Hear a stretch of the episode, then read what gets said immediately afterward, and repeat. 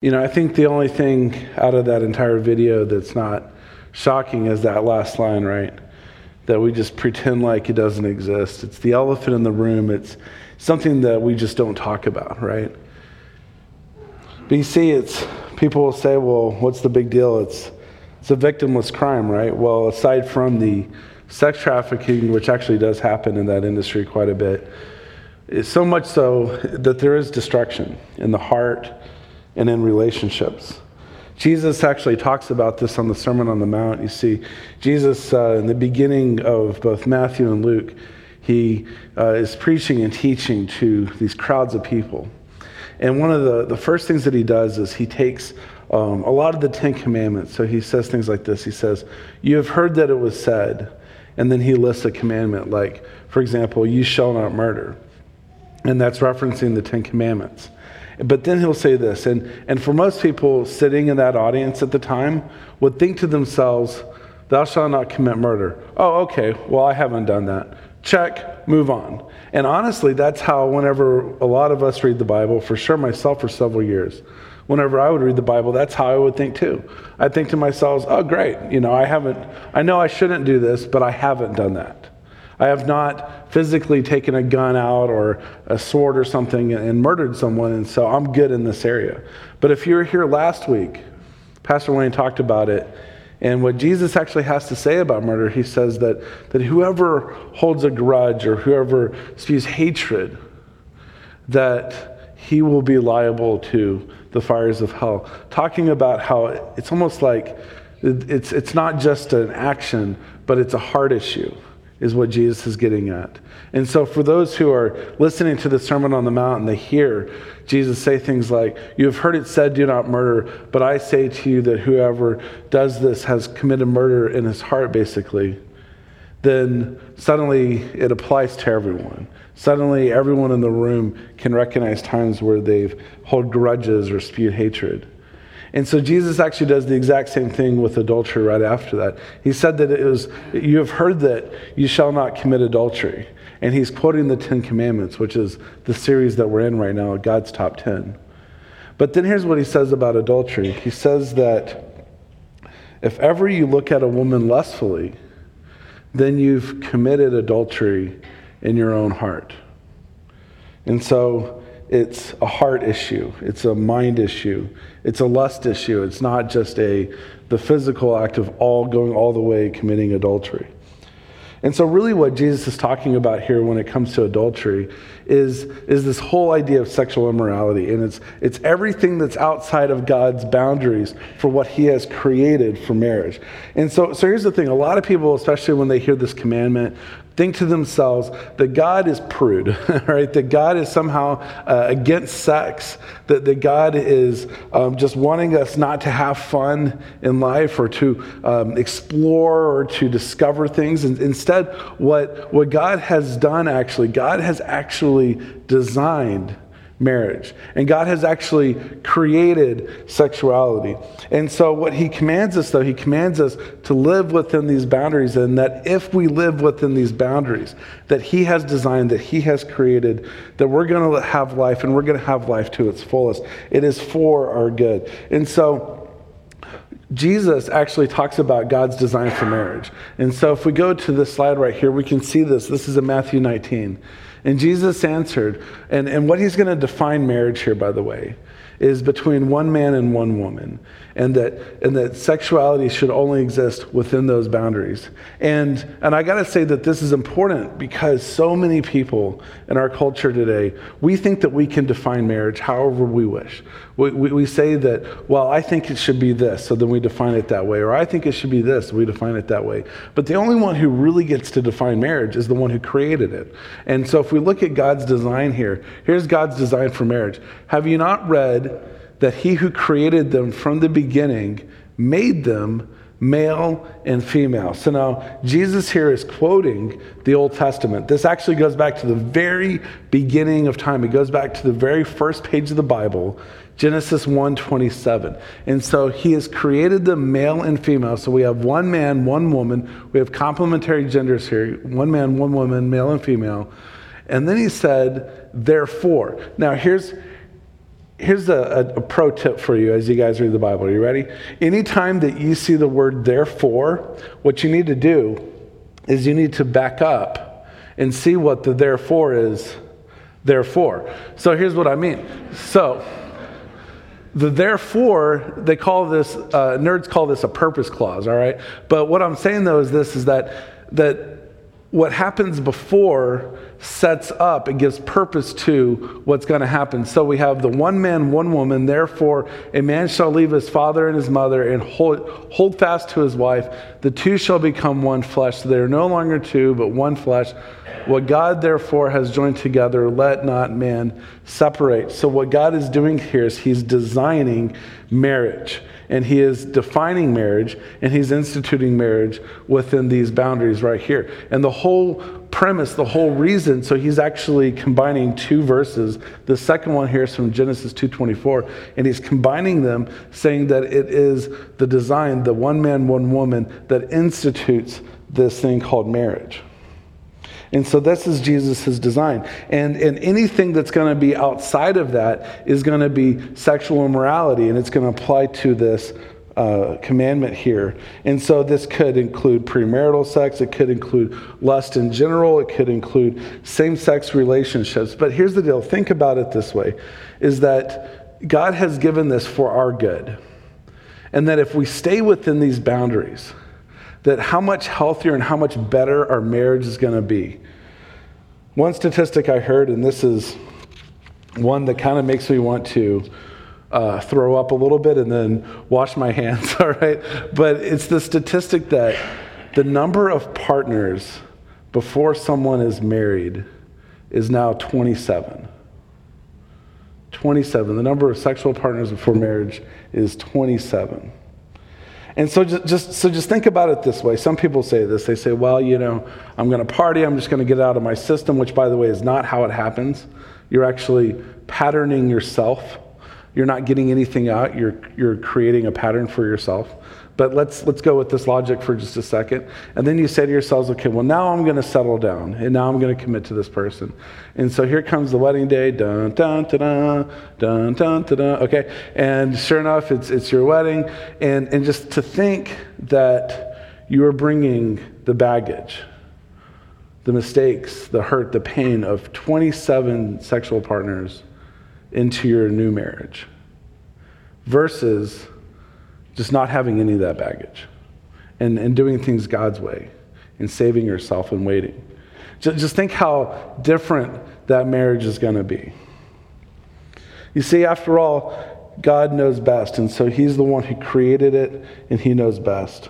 But you see, this morning, what we're going to do is we're not going to dwell on the past. You see, I think that we can all uh, relate to this commandment, and especially the way Jesus opens up the implication talking about lust um, being a defining factor of this, that we can all raise our hands and say, you know what, I've been there. I've, I've absolutely broken this commandment.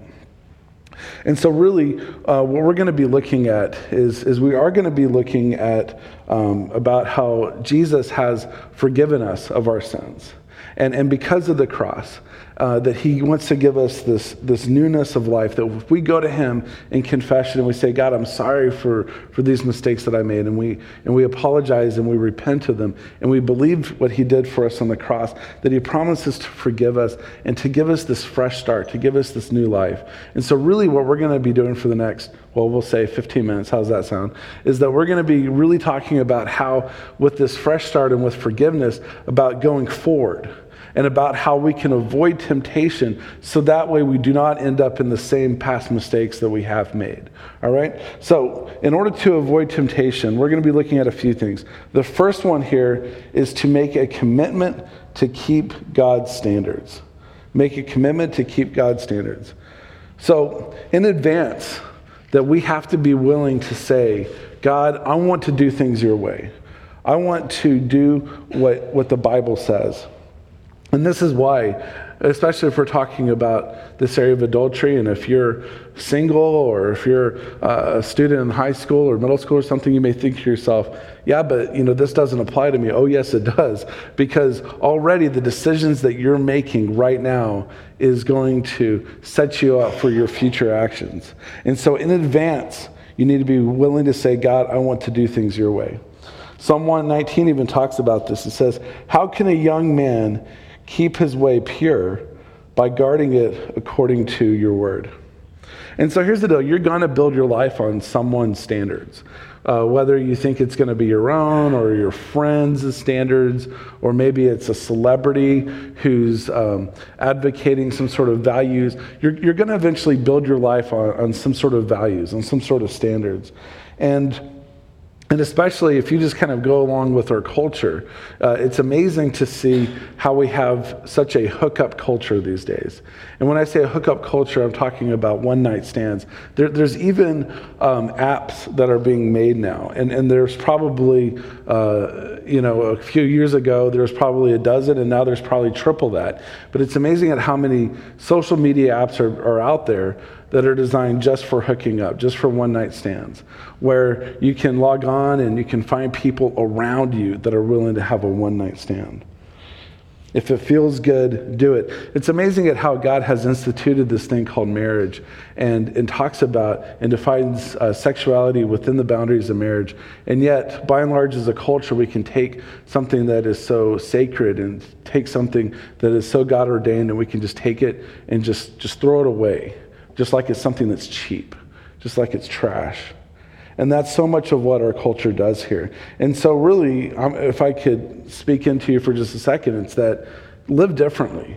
I mean, live differently than the rest of our culture. Don't have 27 partners. Live according to God's standards. Now, some would say that, you know, if God loved us, well, then he wouldn't restrict our freedom the way that he does. But actually, it's entirely the opposite, right? It's only because He loves us that He gives us these boundaries to protect us. After all, He's the one who created it, so He knows best. So, the second thing to do here is to manage your mind. Manage your mind. James 1 talks about this. He says, Temptation is the pull of our own evil thoughts and wishes these thoughts lead to evil actions. So basically what this means is this is that the battle begins in the mind. I mean, after all, look at look at how salesmen do sales pitches at work, right? They'll say things like, "Well, you don't have to buy it, but just but just put on the jacket. Just, just see how it feels." Right? Or we say things like, just just have a sample of this ice cream or take it just take it for a test drive you don't have to commit anything, just, just take it for a test drive. And what they're doing here is they're appealing at your emotions. Because if they can get you emotionally bought in, then you're done for, okay? And, and that's how sales works, is they're all about emotions. They're all about appealing to get you with your emotions. And so here's the thing is that thoughts determine feelings, and feelings determine actions. So if you want to change, so if you're listening to this this morning and you're saying to yourself, man, I've made mistakes in the past and I don't want to go back, then you need to change your thoughts. Matthew 5 28, this is where Jesus had, had, we talked about it earlier, but this is where it is in the Bible. But I say to you that everyone who looks at a woman with lustful intent has already committed adultery with her in, in his heart. And so the bottom line is this that adultery starts in the mind. So we need to manage our mind. The third thing that we need to do here is to monitor your media intake. Monitor your media intake. It's, it's absolutely astonishing at just how bombarded we are with this sex saturated society. We're bombarded with ads, songs, images, movies, TV shows, and everything is just about sex. There is uh, this study that came out of Michigan State University, and this was even a few years ago, so I'll bet it's even worse now. But it said this the average teenage girl has watched 1,500 sexual acts or references by the time that she graduates high school. Now, teen boys were actually 100 less because they didn't watch soap operas. Go figure. But here's the thing if, that, if you have thousands, and I'm talking, this isn't just hundreds, we're talking thousands now, of, of images, of, of songs, of movies, TV shows, references, all being poured into you. You got to think that that's going to affect you on some level. It absolutely has to. The, the thought that, well, I can just watch whatever or listen to whatever, but you know, it's not going to actually affect me. It is going to affect you. It is absolutely going to affect your heart and consequently affect your actions. Jesus even said that the eye is the lamp of the body. So if your eye is healthy, your whole body will be full of light. But if your eye is bad, your whole body will be full of darkness. If then the light in you is darkness, how great is the darkness? See, Jesus is talking about the eye being the lamp of the body, about how it's the first stop, right? Jesus also said this in our, our reading this morning. He said that if your right hand is causing you temptation, cut it off because it's better that, that you go to heaven without a, a right arm than it is to end up in the pits of hell with a right arm. And, and he said the same thing. If your eye is tempting you, then gouge it out because it's so much better to not compromise your eternity over it. Now, he's speaking hyperbolically here, okay? Not advocating that anyone should go home and actually do that. But is he, is he wrong? And he's absolutely not wrong. He's talking about rooting out temptation in your life at all cost because what's at stake? Our eternity is at stake. And, and so, why compromise it? Jesus also said this. He said that only a fool would gain the entire world. So just imagine if it didn't just stop there, but imagine you had the whole world in your palm. You're the richest, most powerful person in the world. What, what gain is there to gain the entire world but lose your soul? Because your soul is all of eternity. So, so here's the deal. Whenever we talk about this area about monitoring, or excuse me, yeah, monitoring our media intake here, uh, one thing that we can really do is we can look at the areas in which we receive these images. And, and so, for example, if you're watching a movie and you just think to yourself, whoa, I was not expecting the movie to be like this. Well, you know what? Stop watching it. Uh, even if you have to walk out of the theater and it costs you $10, which, by the way, you can usually get your money back with that. But even if it does cost you $10, so what? It cost you 10 bucks. But it doesn't cost you any more than that. It's not going to cost you anywhere around your eternity. Th- think about um, even in the area with the, the video that started off talking about pornography. And the whole time I'm watching this video, and the statistics are so high and they're so damaging, I just think to myself, yeah, but it can be prevented. And here's what I mean is that did you know there's, there's a whole industry dedicated towards blocking and monitoring your activity on both on the internet but also on your phone and different apps that you have. There's a whole entire industry. In fact i was researching that for, for this sermon here and i got to tell you that i have i was just overwhelmed with the number of companies that are out there and they all kind of do the same thing but they all do things just a little different. Uh, but i got to tell you that one of my favorite ones was Covenant Eyes and, and, and, guys, I'm telling you, write this down. Covenant eyes, okay? Covenant eyes. And, and what they do is, is um, it, it, it not only blocks your content, but it also monitors it. And so here's what I mean. See, a lot of uh, parental control stuff, if you're the parent, you can just simply turn things on or off, right? But with this, what you do is you actually have an accountability partner. And, and actually, they have access to enable or disable things. So you can't just simply go on your phone and enable or disable. In fact, they're so nerdy, they've actually got something called a VPN, a virtual private network, that goes into your phone. And so that way, you can't just enable or disable things. But, but here's what's so cool about it is that not only does it prevent things from coming up, which the statistics about how, how kids accidentally see things that are inappropriate uh, should be reason enough. But on top of that, not only does it block it, but here's the deal if you try to search for something or you try to log in to certain websites that are flagged as inappropriate, then what happens is it sends an email to your accountability partner. And, and you can select who your accountability partner is. So it could be like your grandma, for example. All right. Let me tell you, Thanksgiving is going to be super awkward. Okay. But, but, but even things like, how about, how about Pastor Mike?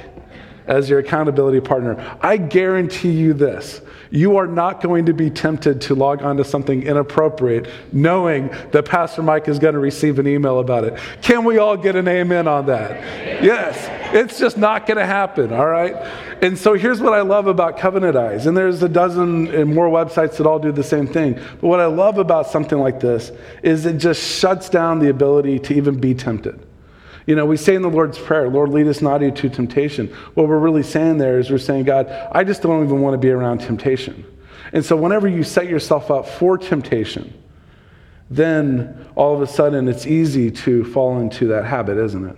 But if you just cut that off from the beginning, and it's not even possible. Or if it is possible, it's just going to make showing up at church super, super, super, super awkward, looking into Pastor Mike's eyes as he watches you walk by, all right? I'm just saying that it's just, it's going to root out that temptation. It's absolutely going to root out that temptation in your life.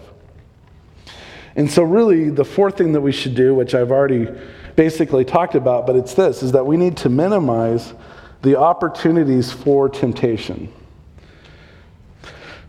Jesus talked about this in the garden. He says, Watch and pray that you may not enter into temptation. The spirit indeed is willing, but the flesh is weak. And so here's the deal. So if you're dating someone and you're tempted to go too far, then just don't ever be alone. I mean, you got to set yourself up in situations that things just cannot happen, and then you'll never be tempted. I mean, so that's the deal. If you're always in public or in group settings, just nothing's going to happen, right? If you're on a business trip, you need to find out what your weaknesses are and make sure that you avoid certain situations. So the, the deal around this one is just look at your surroundings, your job, your friends, things that anything that brings you into temptation, just root it out, cut it out. I mean, after all, if you're an alcoholic, you should not be working at a bar, right? There's just too much temptation. Um, but I will say this that it, it's like many people just think to themselves, well, I don't need any help. I can, I can, I can manage myself. But, but we all know that that's not true, that whenever we set ourselves up for failure, that it's easy to fail. Uh, did you know, just, it sounds like it's a tangent, but I'm going to come back. All right, are you ready? But did you know that there's like 30 plus deaths every year in the Grand Canyon? Do you know that? And it's usually around the winter time. So it's not necessarily this time, but whenever there's ice around. And so here I am, I'm just trying to imagine this. Okay, so I show up at the Grand Canyon, there's ice everywhere. There should be a red flag, right? That says, don't go near the edge, right? There should be something that says that. But it's apparently it's tempting to get right to the edge and look down, even with all the ice, knowing the possibilities of slipping and falling. But then there's also the guardrails. Well, the guardrails also have ice on them. So I guess what people do is they sit on them or they pose a certain way for that perfect Instagram picture. And whenever they do so, whenever they set themselves up, whenever they get so close to the edge, they think that they can control themselves, but it comes down to a point where they just lose control. And so I ask myself this whenever we talk about temptation, why get to the very edge of the Grand Canyon? Why not take a step backwards and just, it's impossible for you to fall into temptation. So then the last thing that we need to do here is to, to fight off temptation is to magnify the consequences. And really, whenever you're in the midst of temptation and you're battling temptation, and Satan's right there at your footsteps, it seems like, this is a very valuable thing because what it does is we, we often think to ourselves, and Satan's going to tempt you with this. Well, if you do it, it's no big deal. Man, you're going to get away with it. It's, it's not a big deal. And, and so, what we need to do is we need to remember that, oh no, there are consequences to sin. And, and that if we do this, we have the potential of, of destroying our marriage, that we have a potential of destroying relationships, for sure, destroying our heart. And, and so, one way to fight off temptation is just to realize that there's consequences. And really, part of it, you should just ask yourself hey, is it worth it? Is, is what I'm going to do, I mean, is it really worth it? Because isn't that what Satan does? Satan always gives you this promise that says, if you do this, you will be fulfilled and you'll be happy. But we all know that whenever we enter into sin, that we're not fulfilled. We're not happier than we were before. In fact, now we feel guilty and now we feel let down. So Satan's always going to give us this promise, this, this lie, and he's always wrong about it. And so James 1 talks about this. He says, Blessed is the man who remains steadfast under trial, for when he has stood the test, he will receive the crown of life, which God has promised to those who love him.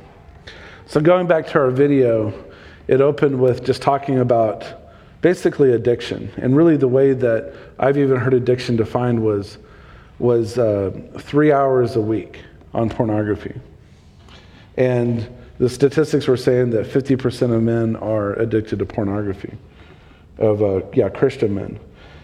And whenever we talk about this area of addiction, it's, it's, it's slavery, is what it is. Jesus actually says this. He says that whoever sins is a slave to sin. And for those who keep falling back into those old habits and those patterns, for sure feel that way. But Jesus said this as well. He said that if you know the truth, you will be set free. And then later, Jesus says that I am the way and the truth, the life. And so, what Jesus is saying here, he's saying that if you know the truth, you'll be set free, and that Jesus is the truth. In other words, if you know Jesus, if you have a relationship with him, if you trust him with your life, you believe that he died on the cross for you, and that on the cross, that he took our sins, your sins, my sins, everyone's sins on the cross, and that we come to him and we say, God, I'm sorry for these things. That he promises to forgive us, and, and he promises to set us free and, and just to experience that, that freedom, to experience the Holy Spirit being poured into us to overcome temptation. See, it's not just us battling this on our own, but rather we got God on our side, that God can give us strength. God can give us power to overcome temptation. And so that we can live within this freedom that He has given us, within the boundaries and the design that He has created. And all God's people said, Amen. And let us pray. Heavenly Father, indeed, we, we recognize that many of us in this room are, are tempted in this area. It is, is one that we can all relate to. And yet, Lord, we can just as well think back to how Jesus was tempted in the wilderness and how he fought off Satan was, was through your word. And so, God, we pray that that as we go into our work weeks or we go into summer break, Lord, that we can apply your word to our lives, Lord, that we can use your word to battle Satan and just recognizing, Lord, that it's you who give us strength to overcome temptation. So, Lord, we just pray that we rely on you more and more that way. In all this we pray. Amen.